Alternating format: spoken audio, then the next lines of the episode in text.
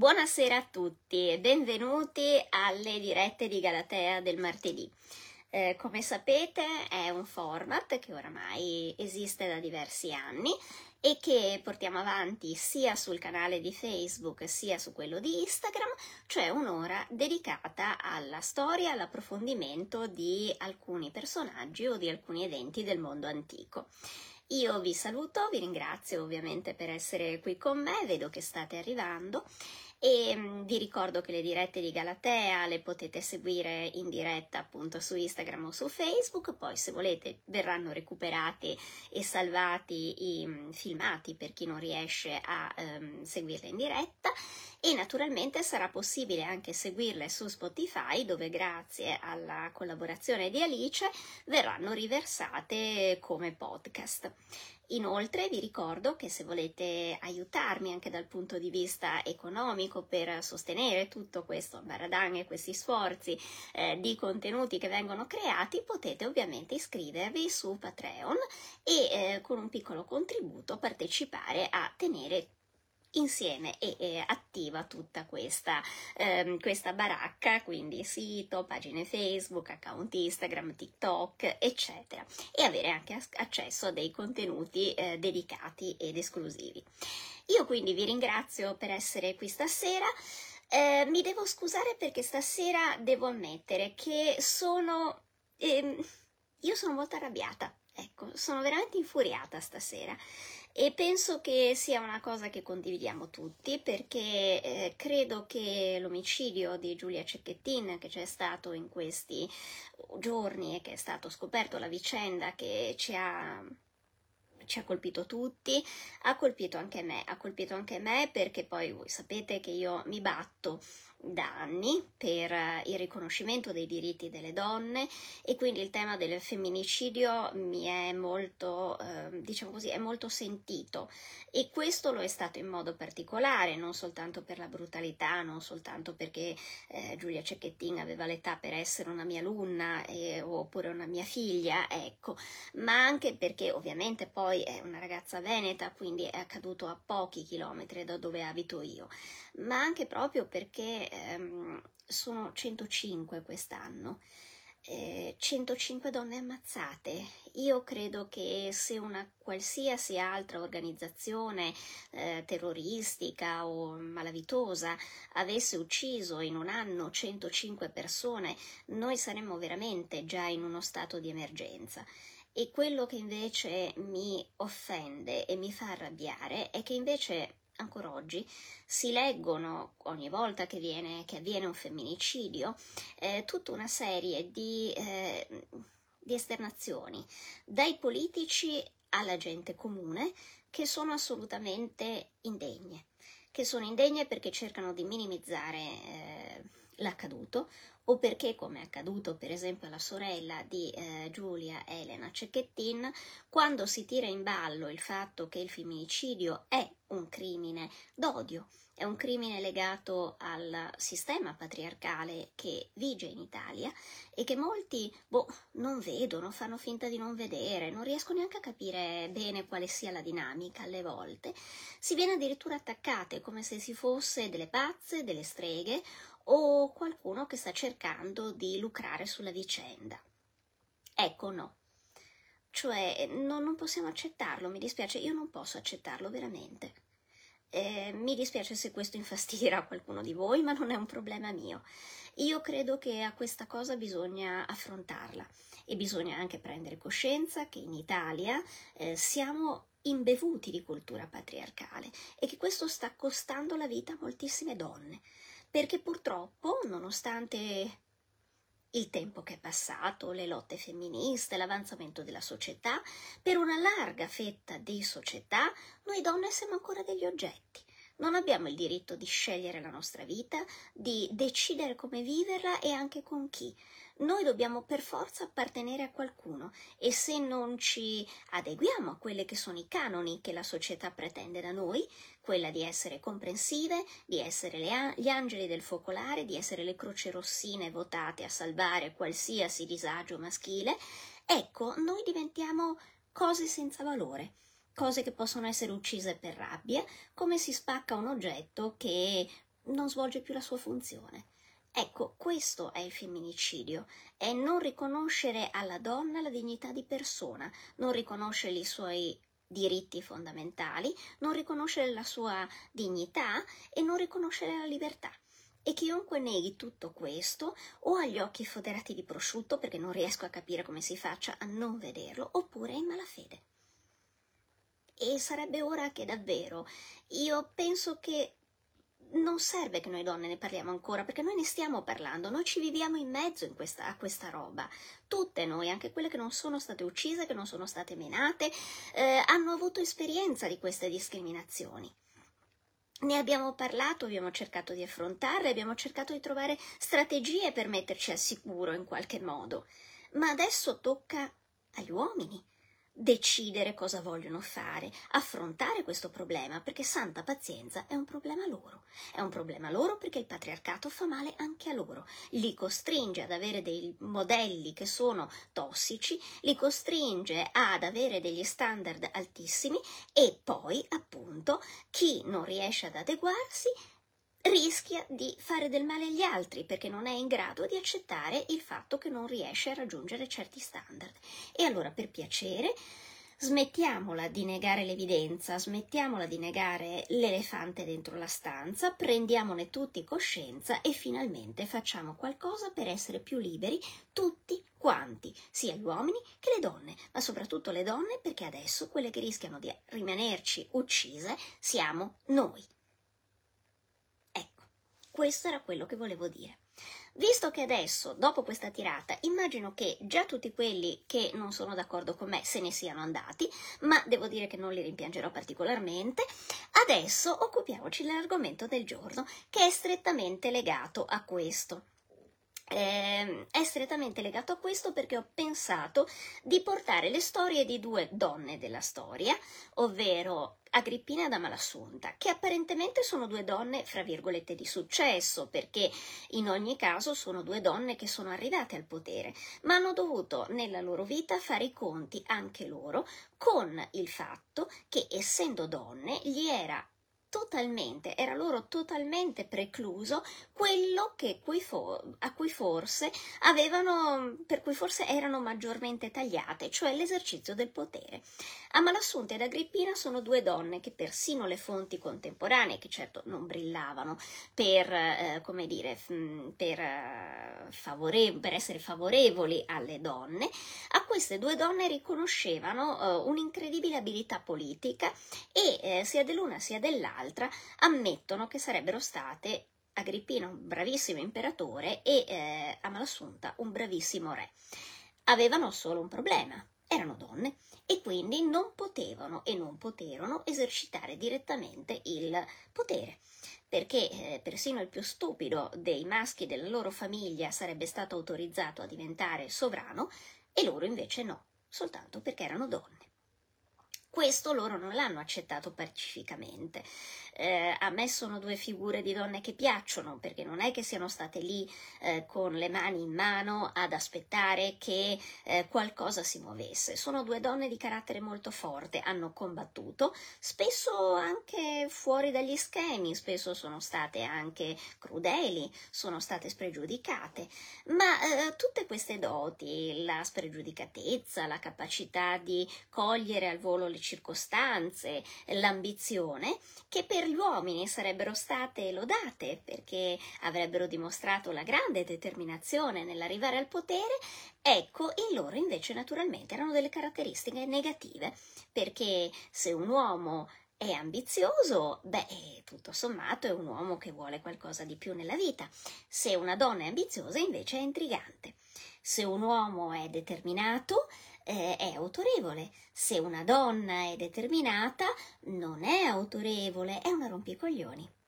Eh, e quindi eh, anche qui, anche nel racconto che si è fatto del, di queste donne, i pregiudizi contro il genere femminile sono stati fortissimi. E alla fine sono due sconfitte dalla storia, perché entrambe verranno uccise in malo modo proprio perché avevano deciso di fare qualcosa eh, a cui, secondo la morale del tempo, ma anche in parte secondo la mentalità odierna, le donne non hanno il diritto nemmeno di eh, eh, pensare, cioè quella di avere il potere e di decidere come dei sovrani.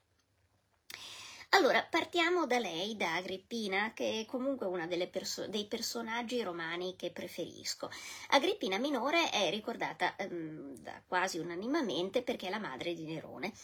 Eh, ed è molto riduttivo anche questo come, eh, come, dire, come ritratto, perché sì, è stata la madre di Nerone, ma è stata più che altro, se fosse stato un uomo avrebbero detto che era una grandissima kingmaker, cioè una grande costruttrice di re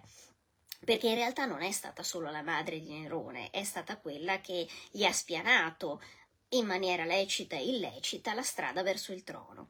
Lo poteva fare perché aveva degli ottimi eh, motivi per farlo e anche un buonissimo appoggio. Agrippina minore faceva parte della famiglia Giulio Claudia. Era una discendente diretta, peraltro oramai l'unica rimasta quasi in vita, ehm, di Augusto perché in realtà lei discendeva direttamente da Agrippa, il, eh, il, braccio destro di Augusto, il generale che era stato appunto il migliore amico e il braccio destro di Augusto,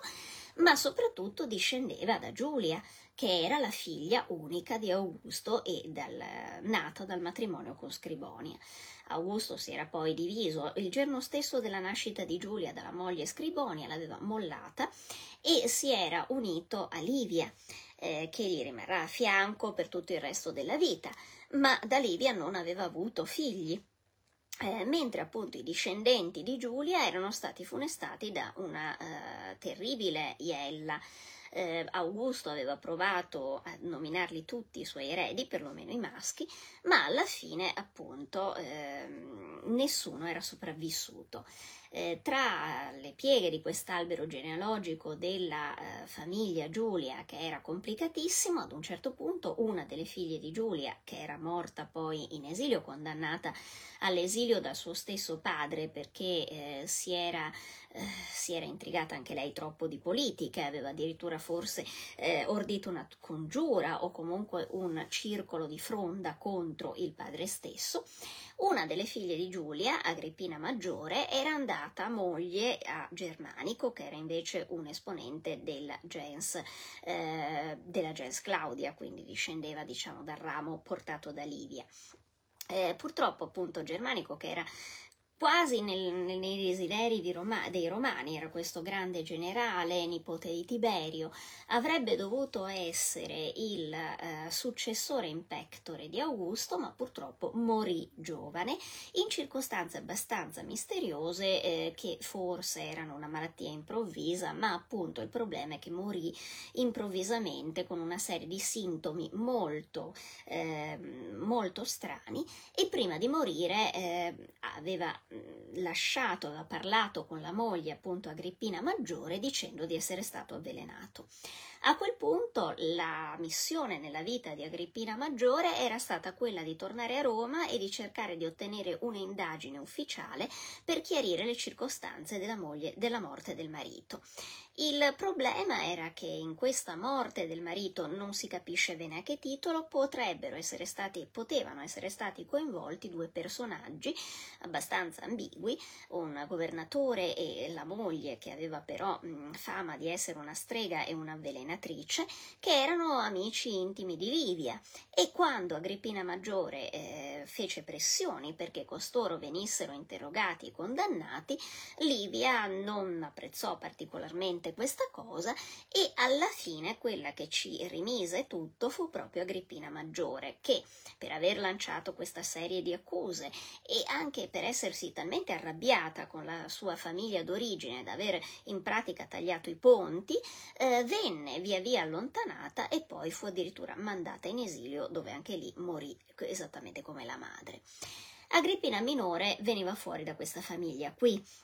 quindi rendiamoci conto che erano lei, la sorella Livia Drusilla e il fratello Caligola, tre orfani, anche se orfani, diciamo così, di lusso. eh, erano gli ultimi discendenti diretti di Augusto, ma questo non li metteva sicuramente al sicuro eh, dalle, dalle, trame e dai pericoli della corte, anzi diciamo così che eh, questi erano ancora più gravi perché erano dei bambini ed erano indifesi eh, proprio perché non avevano nemmeno più il padre e la madre. Quindi sono dei tre, tre ragazzi che si sono dovuti svegliare prestissimo e si sono trovati prestissimo in un ambiente che insomma definire pericoloso e corrotto è un eufemismo. Caligola venne mandato, venne preso sotto, sotto tutela da Tiberio personaggio che diciamocelo francamente già di per sé non è che fosse proprio la persona più adatta a cui, a, a cui affilare un ragazzino, eh, ma che anche si sospetta avesse forse delle tendenze eh, non propriamente corrette nei confronti dei bambini, quindi insomma non siamo in grado di sapere che cosa sia successo esattamente nell'infanzia al piccolo Caligola. Le due sorelle, che erano un pochino più grandi, eh, erano destinate a sposare qualche notabile romano romano e Agrippina fu fatta infatti sposare il prima possibile con un esponente della gens degli Enobarbi, che erano un'altra famiglia molto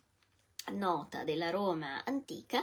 eh, della Roma appunto imperiale, ma diciamo fra lei e il marito, il primo marito, ci fu sempre un odio feroce nel senso che i due cordialmente si odiavano. Eh, accettarono il matrimonio perché ovviamente era una di quelle offerte che non si possono rifiutare, come quelle che faceva Don Vito Corleone, ehm, e diciamo così si sopportarono per qualche mese, giusto finché il matrimonio non venne consumato e Agrippina non rimase incinta, dopodiché cercarono ognuno di fare la propria vita. Da questo matrimonio, fortunatamente durato poco perché Nobarbo morì poco dopo, ehm, Agrippina tenne, ottenne però quello che sarà il punto di riferimento della propria vita, cioè il figlio, quello che noi conosciamo con il nome di Nerone e che in realtà all'epoca era un Domizio e Nobarbo. Ehm, nel frattempo la storia della famiglia Giulio Claudia andava avanti, Tiberio era diventato ehm, imperatore, ehm, si era tirato su Caligola che insomma già dimostrava di non essere propriamente equilibrato. Caligola peraltro aveva un, es, una, un um, legame molto stretto con la sorella di Agrippina. Ehm,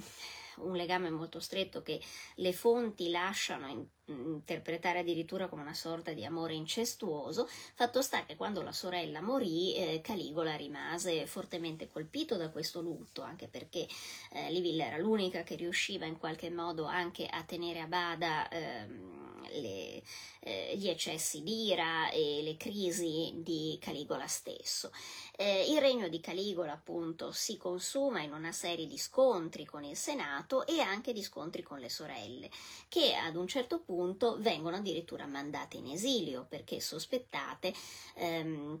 le altre due sorelle, ovviamente, eh, Drusilla e eh, Agrippina, che vengono appunto sospettate anche lì mh, mm, di non tanto forse aver ordito una vera congiura, però insomma di tenere rapporti con tutta una serie di intellettuali e di patrizi che erano una sorta di fronda o di opposizione a Caligola stesso. Uno di questi era anche il filosofo Lucio Anneo Seneca, di cui parleremo più avanti. Ehm, Agrippina e la sorella quindi vengono allontanate da Roma finché Caligola resta sul trono. Ehm, che cosa succede? Che però, incredibilmente, ehm, e inaspettatamente Caligola viene fatto fuori da una congiura dei pretoriani. Eh, I pretoriani erano così decisi a liberarsi di questo imperatore che ehm, lo fanno fuori, tra l'altro in una maniera molto brutale perché uccidono sia lui sia la bimba appena nata che ha proprio per non lasciare nulla, eh, diciamo così, di, de, della sua famiglia ma eh, non hanno nemmeno pensato ad un possibile successore. Quindi racconta quel pettegolo di Suetonio che ehm, dopo aver fatto fuori l'imperatore girano per la reggia alla ricerca di un altro Giulio Claudio da mettere sul trono, solo che appunto la prassi nella famiglia Giulio Claudia era che quando un imperatore arrivava al trono, al potere, mm, in realtà noi usiamo il termine trono a Roma, non c'era questo, uh, questa cosa, non c'era un vero e proprio trono, c'era il potere imperiale, primo, il primo atto che faceva era quello di sterminare tutti i parenti più vicini per evitare che eh, lo sterminassero a sua volta. Mm, era una sorta così di, mm, di eh, tappa preventiva, ecco, per assicurarsi la, la sopravvivenza. Quindi anche mm, Caligola e Tiberio, ancora prima di lui, avevano praticato allegramente questo, questo modo e quindi non è che fossero rimasti tanti parenti in vita, tranne uno, lo zio Claudio. Lo zio Claudio che era stato lasciato in vita per un motivo molto semplice, lo consideravano lo stupido di famiglia. Claudio in realtà era il fratello maggiore del papà di Caligola, germanico, ma era sempre stato eh, lasciato in disparte dalla sua famiglia perché era un uomo, un ragazzo balbuziente, leggermente zoppo, ehm, che probabilmente aveva avuto dei problemi alla nascita, ehm, non veniva considerato neanche del tutto, eh, diciamo così, eh, sveglio. La madre Antonia dice quando voleva dire che qualcuno era proprio stupido, diceva è più stupido di mio figlio Claudio. Quindi immagino che il povero Claudio avesse anche un'autostima sotto i tacchi. Ehm, e diciamo lo zio Claudio, non essendo peraltro stato possibile avviarlo verso la carriera militare perché appunto era, era claudicante e balbuziente, quindi non poteva nemmeno essere avviato alla carriera politica o uh, all'avvocatura di Stato, a quel punto lo avevano lasciato vegetare nelle biblioteche, cosa che peraltro a Claudio piaceva tantissimo perché era uno studioso, amava moltissimo la letteratura, era diventato un esperto di storia etrusca e si era dedicato a mh, mm, scrivere una serie di saggi proprio sulla storia dell'Italia e sulla storia della lingua etrusca. Ehm, peraltro erano dei saggi molto, molto importanti e molto interessanti che sono stati un vero um, disastro per noi eh, che siamo andati perduti, perché Claudio era una delle ultime persone a parlare l'etrusco eh, e quindi aveva scritto una grammatica dell'etrusco, aveva scritto tutta una serie di ehm, compilazioni sulla lingua etrusca che ci sarebbero onestamente molto utili perché invece noi appunto l'etrusco non riusciamo a decifrarlo, lo leggiamo ma non riusciamo a, le- a capire cosa dice molto spesso perché ci manca appunto un vocabolario, una grammatica della lingua. Eh, Claudio quindi era, era, stato risparmiato perché era stato considerato praticamente inoffensivo dal nipote Caligola, ma i pretoriani mh, mm, girano per queste stanze vedendo se c'è qualcuno, ad un certo punto dietro ad una tenda vedono spuntare due piedi e sono quelli di Claudio che si è nascosto dietro la tenda perché... Ehm, e non era poi così stupido, sapeva che quando i pretoriani decidono di far fuori l'imperatore, anche tutti i parenti fino al terzo grado sono in pericolo. Loro quindi lo tirano fuori dalla tenda e lo fanno imperatore. Un imperatore assolutamente mh, imprevisto, lo stesso Senato resta piuttosto colpito, piuttosto preso alla, a, di sorpresa. Era anche un uomo molto sottovalutato, perché ripeto, tutti quanti pensavano che fosse completamente stupido, o perlomeno che fosse un uomo assolutamente inadatto. In realtà il povero Claudio, in tutti questi anni in cui aveva studiato zitto zitto, aveva capito molto dell'impero, forse molto più di quello che anche gli altri sospettavano. Infatti sarà un imperatore che la critica moderna rivaluta molto, anche se i contemporanei invece lo trattavano, lo continuarono a trattare come un cretino, soprattutto coloro che vivevano alla sua corte, come vedremo. Che cosa succede? Che quando Claudio torna, arriva al potere, ovviamente Agrippina coglie immediatamente la palla al balzo per poter ritornare ehm, padrona a Roma o meglio per poter ritornare a prendere quel ruolo all'interno della famiglia che fino a quel momento non aveva potuto esercitare. Ritornata a Roma, riprende i contatti con il suo ambiente e eh, cerca di capire come poter contare, come poter spendere il suo capitale politico, perché in fondo lei è, assieme a Claudio, l'ultima discendente eh, della famiglia Giulio Claudia, lei e suo figlio Nerone. Ehm, all'epoca, quando torna Agrippina, Claudio è sposato. È sposato con una donna che molti di voi, anche quelli che non masticano particolarmente la storia romana, dovrebbero conoscere, perché si tratta di Valeria Messalina donna, diciamo così, vivace dal punto di vista sessuale, che, ehm, diciamo così, inanellava una catena infinita di amanti. Ehm, nella pressappoco indifferenza del marito, nel senso che a Roma questa cosa era piuttosto diffusa, aveva dato al marito due figli, Ottavio e Britannico, e a quel punto eh, sia lei che Claudio si consideravano liberi di fare vita per conto loro, anche perché i matrimoni non erano certo matrimoni d'amore, ma erano matrimoni di convenienza. E quindi Messalina si divertiva, si divertiva molto. Probabilmente a Claudio non interessava minimamente questa cosa, eh, anche perché non lo toccava, anzi finché era impegnata a mettergli le corna non si interessava di politica. Il problema è che ad un certo punto eh, Valeria Messalina si innamora, perde completamente la testa, per un tizio che probabilmente ha qualche velleità politica e quindi Messalina, che non doveva essere un'aquila in politica, eh, ehm, ordisce una strana congiura in cui fa finta, addirittura ottiene, cerca di convincere il marito di, di dargli il permesso di sposare l'amante ehm, senza divorziare, eh, perché lo convince, Claudio era molto superstizioso, che c'era una congiuntura astrale sfavorevole, quindi eh, il marito di Messalina era, deci- era era destinato ad avere dei grossi problemi da parte degli astri e quindi dice se io per qualche giorno mi sposo lui, il marito di Messalina è lui e quindi la Iella si concentra su di lui. Che Claudio abbia creduto o no questa storia, tanto vale che all'inizio le diede il permesso di eh, celebrare questa sorta di nozze, di nozze per burla, fatto sta che ad un certo punto eh, gli fu fatto presente che in realtà i due congiuravano per farlo fuori e prendersi l'impero e a quel punto diciamo così, le corna si potevano sì tollerare, ma una congiura no. Quindi Claudio deve intervenire e eh, Messalina e il suo amante vengono eliminati. In realtà Messalina poi si uccide, mm, cioè viene convinta ad uccidersi, non è che sia stata neanche facile convincerla. Um, in ogni caso, che cosa succede? Quindi che Claudio diventa vedovo e a questo punto eh, Agrippina decide che è l'occasione della sua vita perché in sostanza, ehm, essendo lei l'ultima discendente in pratica diretta di Augusto, aveva una buona carta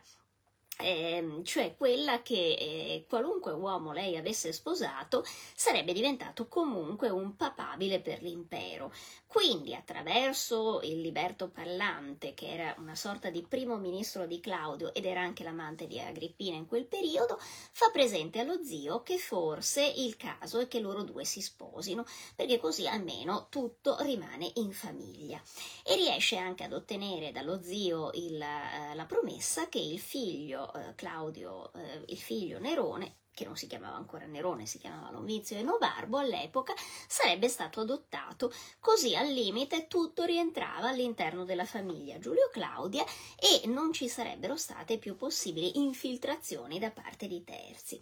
Claudio, abbiamo detto, era meno scemo forse di quello che sembrava, si rende conto che certo Agrippina non è che sarebbe stata la sua moglie ideale o con la massa alla follia, però prima era una bella donna, cosa a cui Claudio, mm, diciamo così, mm, per cui Claudio aveva sempre dimostrato un grande interesse, perché poteva essere uno svampito intellettuale, ma aveva sempre avuto una serie di mogli bellissime e aveva, mm, diciamo così, anche una serie di amanti, quindi insomma gli piaceva, ecco. Eh, secondo, perché appunto il ragionamento politico di Agrippina Agrippina non faceva una grinza, proprio perché abbiamo visto Agrippina è una donna che di politica ne capisce tantissimo. Quindi lo zio è il primo a rendersi conto che lasciarla vedova e singolo sarebbe stato foriero di eh, casini ancora peggiori e quindi se la sposa. Il matrimonio in realtà non va né bene né male, nel senso che Agrippina è una donna di potere, quindi sa anche benissimo che non è il caso di sfrucugliare di far arrabbiare il marito, poi insomma è una che nelle stanze del potere c'è sempre vissuta, si sa comportare benissimo come imperatrice, si sa comportare così bene come imperatrice che diventa anche un punto di riferimento per tutta la corte, perché? Un po' perché l'amante di Pallante, un po' perché comunque lei ne capisce parecchio di politica, ad un certo punto è chiaro che anche Claudio ehm, viene profondamente influenzato da questa donna che comunque era bella, era intelligente ed era anche una gran signora, quindi voglio dire non era neanche così eh, sbagliato fidarsi delle sue intuizioni politiche. Certo che il punto di Agrippina è quello di riuscire a garantire la successione per il figlio, che a quel punto è diventato Tiberio Claudio Nerone. Eh, lo fa adottare appunto da Claudio, quindi entra ufficialmente nella linea di successione, tra l'altro travalicando anche il figlio naturale di Claudio britannico perché è più vecchio di britannico di qualche anno. E infatti la madre lo fa studiare da imperatore, nel senso che gli mette accanto i due uomini che mh, mm, saranno al suo fianco anche durante tutto il primo periodo della eh, dell'impero di Nerone, eh, del regno di Nerone, cioè Afranio Burro e il filosofo Lucio Anneo Seneca che sono il precettore e il tutore ufficiale del eh, ragazzo. Nel frattempo lo fa anche nominare Princeps Juventutis, cioè una sorta principe della gioventù, una sorta di, di eh, erede in pecto dell'imperatore e insomma fa capire all'intera Roma che quel ragazzo è destinato a diventare il prossimo Augusto. Roma bisogna dire che prende la cosa anche abbastanza bene perché sappiamo che Claudio appunto non era amato, o meglio era abbastanza amato ma non era apprezzatissimo perché certo non era un imperatore che faceva molta scena, non era bravo a parlare in pubblico, non si presentava bene, era zoppicante, era avanti un po' avanti con l'età, appesantito perché gli piaceva mangiare, quindi insomma non aveva neanche le physique du rôle dell'imperatore. Mentre ehm, tutti erano molto legati ad, Abri- ad Agrippina, un po' perché era discendente di grandi generali come Druso, come suo padre germanico, un po' perché Agrippina era l'idolo delle, delle legioni, se la ricordava raccontavano bambina che insieme con il fratello Caligola eh, era nata in un accampamento ed era bravissima a cavalcare, a, a muoversi, insomma era un vero soldato, come la madre. Cioè eh, le donne della casa dei discendenti di Agrippina Maggiore e Agrippina Maggiore stessa era una donna che aveva combattuto a fianco al marito, cioè non è che se ne era rimasta, rimasta a Roma a fare la gran vita, la gran signora, mentre il marito andava avanti e indietro per l'impero combattere. Agrippina Maggiore con i figli era sempre stata a seguito delle, delle legioni, quindi anche i soldati, i legionari, i veterani, si ricordavano di Agrippina piccola, si ricordavano di questa bambina che trottolava fra gli scudi, che ehm, giocava con i centurioni e soprattutto lei era una donna molto sportiva, quindi cavalcava, nuotava, ehm, era una bella donna, cioè insomma mm, sapeva veramente anche eh, secondare quelli che erano i gusti della folla. Quindi non era strano che fossero molto legati ad Agrippina minore stessa e anche a suo figlio, in cui vedevano in qualche modo comunque l'erede del grande germanico. Quando eh, però si comincia a parlare seriamente di successione, eh, naturalmente c'è sempre il problema che ci sono i figli di Claudio. Eh, Agrippina risolve il problema facendo fidanzare Ottavia, che è la figlia di Messalina e Claudio con Nerone e poi opportunamente eh, Claudio muore. Eh, secondo alcune fonti perché Agrippina avrebbe allungato la sua zuppa con dei funghi velenosi. Questa è una mm, diciamo accusa che viene fatta quasi regolarmente a tutte le donne della, della famiglia Giulio Claudia, quella di aver avvelenato i mariti, anche Livia era sospettata di aver tolto di mezzo con questo sistema Augusto, ma voglio dire, ehm, al di là di questo, insomma, ehm, le chiacchiere e le maldicenze nei confronti di questa donna sono sempre state molto alte. Eh, non credo che Agrippina si sarebbe particolarmente tirata indietro all'idea di far fuori Claudio, eh, perché non, non era quello il problema, non era una questione che non aveva il fegato di farlo, ma tutto sommato non si capisce perché avrebbe dovuto farlo in quel momento, sarebbe stato più logico aspettare qualche anno e attendere che ehm, Nerone fosse un pochino più grande. Comunque, fatto sta che quando Claudio muore, ad un certo punto, viene appunto ehm, immediatamente nominato imperatore Nerone. E la prima fase dell'impero di Nerone, quello in cui lui è sotto il controllo, diciamo così, di questo trio che è formato da Agrippina, Seneca e Afranio Burro, sono anche gli anni migliori perché eh, questi tre riescono a con... non tanto a, a, a, dire, a, bloccare, ma a incanalare quella che era l'incredibile eh, vivacità anche intellettuale di Nerone. Um, Nerone era un personaggio eclettico, era un uomo sicuramente molto intelligente, però aveva il problema che era incontrollabile, eh, del resto insomma aveva, mm, aveva anche dei dei geni non particolarmente eh, pazienti sia da parte di mamma sia da parte soprattutto di padre. Ecco, eh, gli Enobarbi erano famosi per essere tra l'altro alcolisti, per avere dei grossi problemi anche di incapacità di controllare l'ira, quindi voglio dire era proprio una cosa anche genetica. Eh, quindi diciamo così, grazie a questo cordone sanitario che Agrippina mette attorno al figlio, in realtà i primi anni di Nerone sono idilliaci. Va d'accordo con il Senato, si dimostra un imperatore molto colto anche per la media dei Giulio Claudi. Ehm, capace di reggere lo Stato, capace anche di avere una simpatia ed una ehm, capacità di sedurre la folla che probabilmente gli derivano dal suo lontano antenato Marco Antonio. Quindi, eh, diciamo così, era un personaggio che aveva mh, raccolto in sé in quel momento il meglio di tutta la tradizione e quindi il popolo romano lo amava, i senatori tutto sommato lo trovavano abbastanza, eh, come dire, abbastanza abbastanza um, in grado di non, non pestare troppo i piedi, ecco, abbastanza diplomatico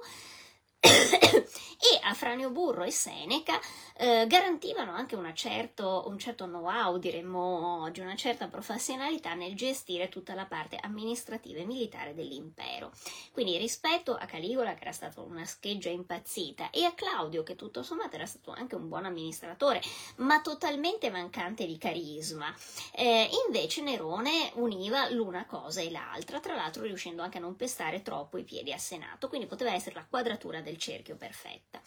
Che cosa va male? Eh, come al solito eh, si sa che insomma qualcosa deve andare male. Scusate, io ogni tanto mi metto gli occhiali perché essendo vecchietta non vedo niente da vicino, quindi eh, non riesco a rendermi conto quante persone ci sono connesse. Io vi saluto, vedo che siete tantissimi. Ehm, scusatemi se non leggo i nomi, ma semplicemente perché sono ciecata. Ehm, allora, come dicevo, ad un certo punto però succede una cosa abbastanza imbarazzante, soprattutto dal punto di vista di, di Agrippina. Agrippina era, mm, era abituata a esercitare sul figlio che appunto era salito al trono, che era ancora minorenne, una sorta di controllo molto vicino. Addirittura raccontano le storie che lei si facesse, scusatemi, che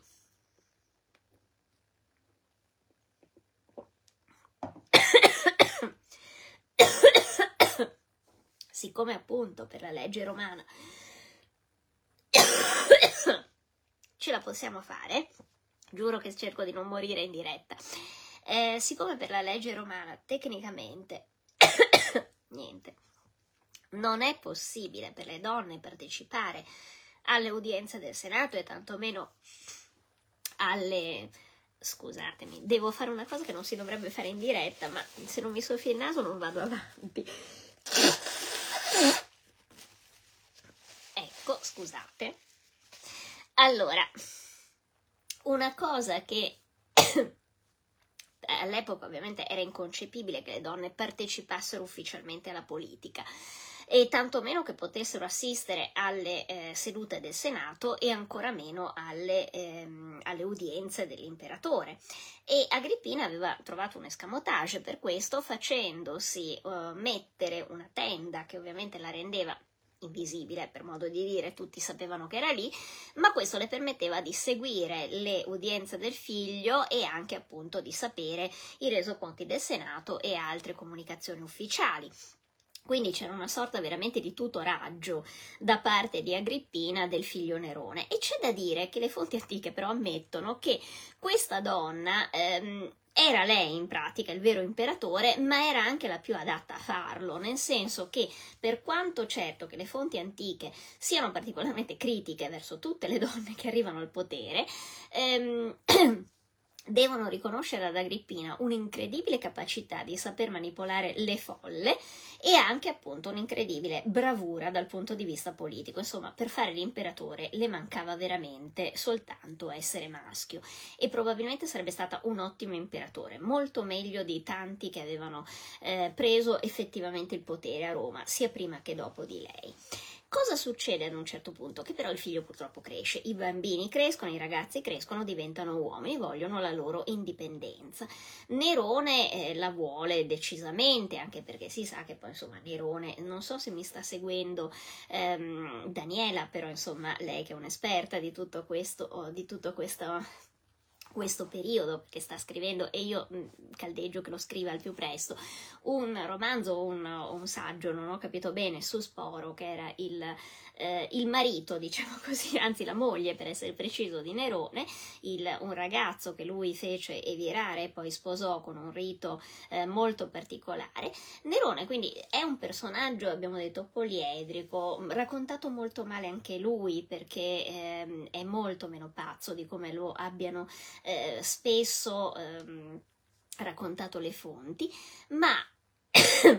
diciamo così, ehm, ad un certo punto vuole anche rompere questo cordone ombelicale che lo lega alla madre, soprattutto quando arriva Poppea, che è questa donna che Agrippina non sopporta, forse perché si rivede un po' in lei, ma Poppea è una Agrippina molto meno sveglia, diciamo così, è una bella donna che seduce Nerone, lo convince in qualche modo a sposarla dopo che eh, lui eh, aveva dovuto trovare tutta una serie di escamotage perché lui era sposato con Ottavia, che era la, la cugina, in pratica la figlia di Claudio, la sorellastra a questo punto, la figlia di Claudio. La povera Ottavia viene liquidata malamente, Ottavia è una delle donne più sfigate della, della dinastia Giulio-Claudia, perché in sostanza proprio non aveva eh, ereditato nulla dalla madre Messalina, eh, e, e, tranne una iella incredibile, perché in realtà viene sposata, viene abbandonata perché Nerone la trova noiosissima, dalla madre non aveva proprio preso niente, quindi. Eh, viene mandata in esilio e poi Nerone appunto quando decide di sposare Poppea la fa anche uccidere fingendo che abbia in qualche modo ehm, eh, che sia un pericolo per la, per la sicurezza di Roma. A quel punto va in rotta di collisione con la madre, perché naturalmente ehm, Agrippina non ama questa svolta, anche perché capisce che Poppea può esercitare su Nerone un controllo simile e forse maggiore a quello che poteva esercitare lei, i due entrano proprio in rotta di collisione. Agrippina non approva il nuovo matrimonio, non approva eh, tutte le cose che Nerone fa eh, il matrimonio con Sporo, tutta una serie di altre scelte e, e quindi lo fa capire. Eh, lo fa capire e fa anche presente a Nerone che potrebbe scegliere di vendicarsi, per esempio ehm,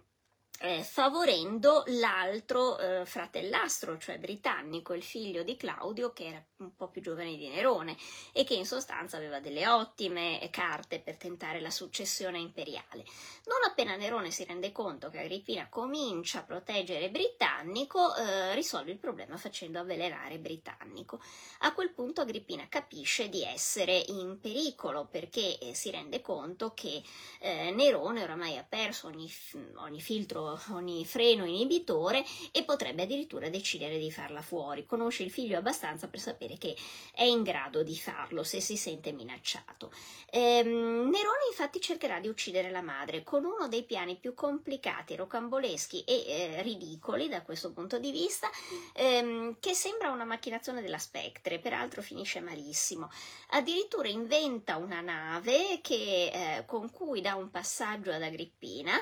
eh, con l'intento di far naufragare la nave perché così ufficialmente Agrippina sarebbe morta per un disastro naturale e non quindi la cosa sarebbe stata imputata a lui. Il piano prevede quindi che Agrippina, di ritorno da una grande festa dove Nerone l'ha um, onorata, salga su questa nuova nave e la nave prende il largo, ma poco appena uscita fuori dal porto eh, una delle paratie eh, della nave ceda, in realtà è costruita apposta un pannello mobile, la nave si inabissi e quindi Agrippina eh, perisca eh, in un naufragio. Purtroppo non ha tenuto conto Nerone di una cosa, la madre appunto è cresciuta in un accampamento, sa nuotare benissimo e quindi quando sente la nave rollare e capisce che sta per naufragare si getta in mare tranquillamente. Ehm, una delle sue dame di compagnia eh, si lancia con lei e eh, nel buio della notte, pensando di venire eh, soccorsa con maggiore velocità, dice, grida di essere Agrippina. A quel punto Agrippina vede una cosa che la che le fa capire che era tutta una macchinazione, perché non appena sentono questa che dice sono Agrippina, sono Agrippina, salvatemi, i marinai della nave invece che gettarle una gomena per salvarla, eh, una cima per salvarla, ehm, la menano letteralmente con dei remi per farla annegare definitivamente. Quindi Agrippina zitta zitta, quatta quatta, continua a nuotare, da notare aveva più di 50 anni, insomma è un'impresa anche dal punto di vista fisico impegnativo, arriva ad una delle spiagge vicino appunto dove era naufragata la nave e eh, visto che appunto è molto amata dal popolo romano, si fa portare da dei pescatori alla sua villa dove fa finta di non aver capito nulla, eh, anche se oramai ha capito che Nerone vuole la sua testa, e manda un messaggio al figlio dicendo stai tranquillo, stai tranquillo, la nave è naufragata, ma io fortunatamente gli dei mi hanno messo in salvo, io sono tranquilla a casa mia. A Nerone a questo punto viene un coccolone perché eh, conosce abbastanza la madre per sapere che ha mangiato completamente la foglia e quindi decide di farla fuori, gli, le manda a casa una pattuglia di pretoriani, di soldati, che fanno finta di, ehm, che Agrippina li abbia in qualche modo aggrediti, che, anzi che i servi di Agrippina li abbiano aggrediti eh, per ucciderli e quindi eh, fanno fuori i servi e poi vanno nella stanza dove Agrippina è, eh, si è rinchiusa e la uccidono brutalmente. La vita di Agrippina quindi finisce così, eh, con, uh, uccisa dal suo stesso figlio, che peraltro le negherà anche un funerale pubblico ufficiale, proprio perché ha paura della reazione del popolo, perché Agrippina in ogni caso era molto amata dal popolo romano per tutta quella serie di ragioni che eh, vi avevo elencato prima, cioè era una donna di grande sapere politico, era una grande matrona di Roma, diciamo l'ultima grande matrona della tradizione repubblicana, le matrone repubblicane erano molto toste, molto abituate a fare politica e quindi insomma era anche molto ben voluta dal popolo. E Nerone, diciamo così, persa la guida della madre, la guida politica della madre, perderà anche lui molto presto la bussola e finirà come tutti sappiamo. Ehm, cosa si può dire di Agrippina? Che è una donna che sconta un problema di maschilismo. Ora, le fonti antiche ovviamente erano tutte maschiliste, perché nelle società antiche era impensabile che le donne venissero valutate come venivano valutate gli uomini.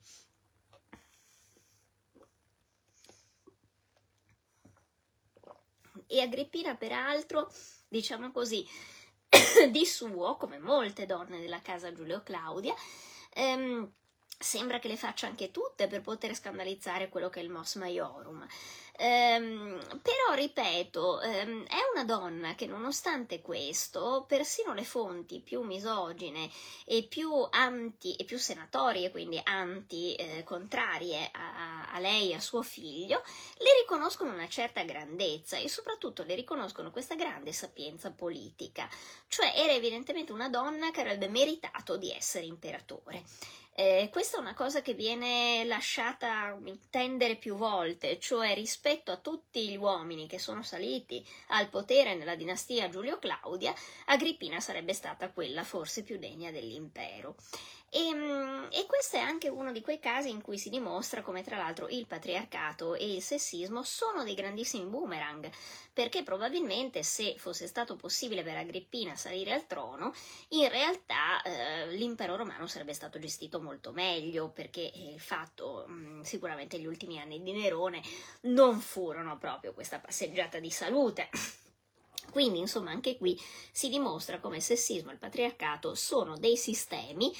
che poi in realtà, mm, come dire, sono anche antimeritocratici, perché in realtà impediscono a una grande parte del, a metà, diciamo, dell'universo, cioè a tutte le donne, di arrivare in posti e fare lavori che probabilmente saprebbero fare benissimo. Quindi, soprattutto il patriarcato, mm, io vorrei che questo eh, pensassero anche i, lo, i, loro, i suoi alfieri, eh, frega tutti, frega gli uomini perché gli impone di fare delle cose cui magari, per cui magari non sono portati, frega le donne perché appunto non consente loro di fare quello che invece saprebbero fare benissimo e le costringe invece a rimanere tra le mura di casa, crea enormi sacche di insoddisfazione in entrambi i sessi mh, mm, e poi soprattutto un sistema che eh, da questo punto di vista favorisce l'instabilità perché è ovvio che chi viene costretto eh, a non poter fare quello che vuole poi crea anche dei danni, quindi un enorme spreco di intelligenza. Il sessismo in sostanza è un enorme spreco di intelligenza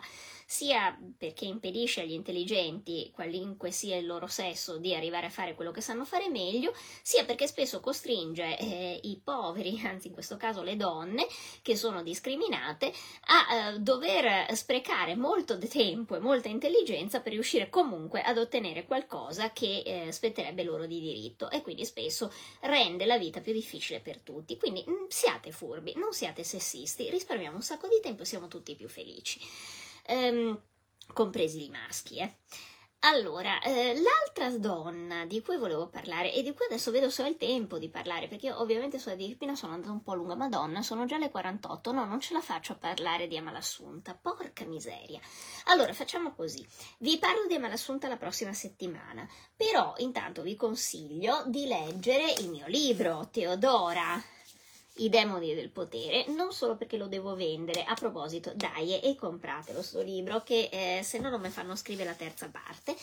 Um, ma comunque non soltanto per questo, ma perché una delle protagoniste, delle due donne protagoniste del libro è proprio Amalassunta, la quale è questa regina dei Goti che sarebbe stata un'ottima regina da sola, ma il grosso problema è che appunto i Goti non accettano regine femmine, sono appunto anche loro una cultura molto patriarcale e molto sessista. E questo peraltro sarà una delle cose che li porterà più sfiga, perché posso dire che secondo me se loro avessero accettato Malasunta come regina e non l'avessero costretta a cercare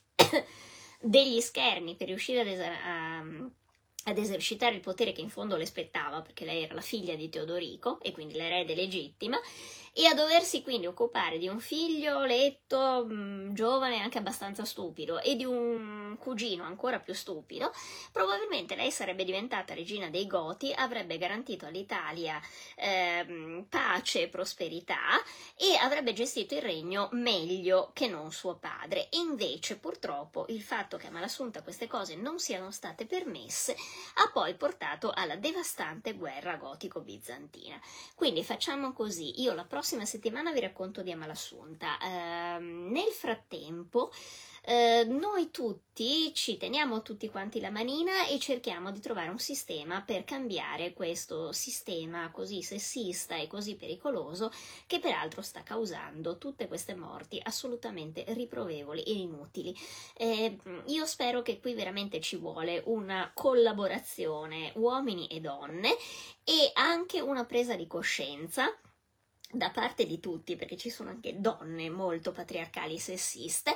che questo sistema non va, rende soltanto infelici le persone e, come ho detto prima, è il più grande spreco di intelligenza della storia. In questo momento, diciamocelo francamente, non è che di intelligenza su questo pianeta ce ne sia tantissima, quindi anche quella poca che c'è, credo che la dovremmo sfruttare al massimo e quindi cerchiamo di far sì che finalmente tutti noi possiamo eh, avere una vita più... Eh, più dignitosa, più libera e soprattutto che possiamo investire meglio il nostro tempo che non cercando di evitare qualcuno per le donne e cercare di evitare di essere ammazzate così a caso e anche per gli uomini di cercare di eh, reggere un sistema che in fondo li rende abbastanza infelici.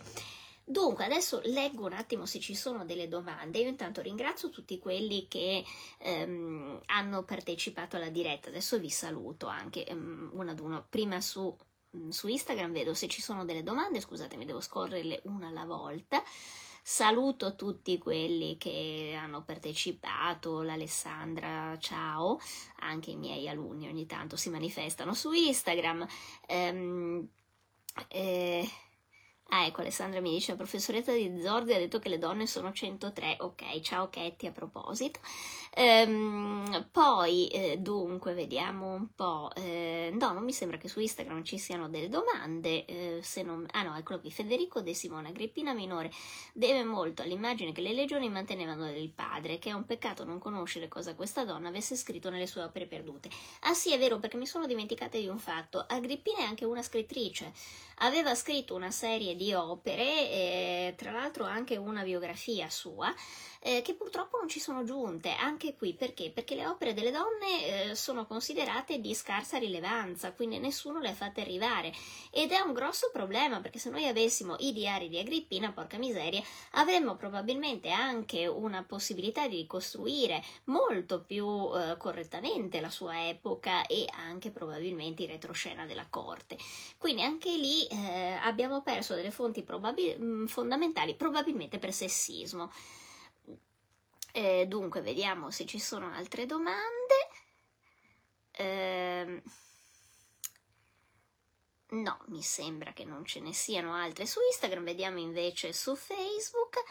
Allora, Giovanna Corò, ho seguito la vicenda quando questa povera creatura, sta parlando ovviamente di Giulia, e quando ho saputo cosa le è successo mi è preso una rabbia. Eh sì, cioè veramente è stato uno shock. Eh, io non, non me ne capacito, cioè veramente mi, mi, ha toccato moltissimo e poi sono veramente arrabbiata. Cioè sono sempre arrabbiata quando sento queste storie, però stavolta ho proprio come in senso che sia saltato il tappo, cioè non se ne può più, ecco. Anche perché poi quando sento certi commenti eh, su, su Facebook di soprattutto maschi che minimizzano, ecco, io a quel punto perdo veramente la pazienza. Ma cosa mi, mi, mi minimizzate? Cioè, gente che dice, oh, il patriarcato, che palle. E eh no, che palle. Cioè, adesso siamo stufe. Eh, sono duemila anni che stiamo zitti, adesso parliamo. Un minuto di silenzio col cavolo. Ha ragione Elena, eh, la sorella. Cioè, basta stare zitti, no? Un minuto di silenzio. Vogliamo ore di, di, di, di parole e anche mh, veramente di urla, perché non se ne può più. Cioè, qui non è possibile che ci ammazzano e non diciamo niente.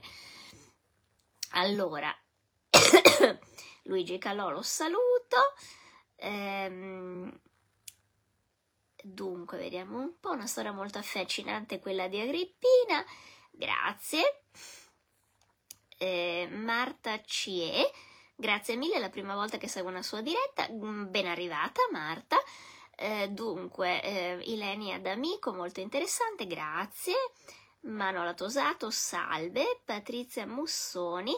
ammirevole come riesce a connettere il passato con il presente. Sì, speriamo non troppo, perché anche nel passato hanno fatto delle brutte fine queste donne, quindi vorrei che magari cambiamogli il finale. Mm. E poi c'è Isabel Ponce che però scrive in spagnolo, quindi ehm, Ah, ecco, credo che stia parlando di, anche lei di femminista, di femminismo in Latino America, però giuro devo prendere un vocabolario spagnolo perché non so esattamente tradurlo sul momento. Ehm quindi dopo, dopo, ti rispondo con calma. Allora, io vi ringrazio di aver partecipato, vi ringrazio anche di aver supportato i miei sfoghi, ma come avete capito ero particolarmente toccata e ehm, adesso vi saluto, vi rimando come al solito a Spotify dove troverete il podcast. Prometto di mettere anche qualcosa su YouTube, lo so che sono sempre un disastro poi perché non riesco a mettere sui video e ehm, eh, altrimenti trovate comunque i video salvati sia qui sia sulla pagina Instagram e ripeto se poi volete anche contribuire c'è la nuova opportunità di Patreon. Eh, quindi io vi saluto tantissimo e ci vediamo la prossima settimana per le dirette di Galatea. Ciao a tutti, ciao, ciao, ciao.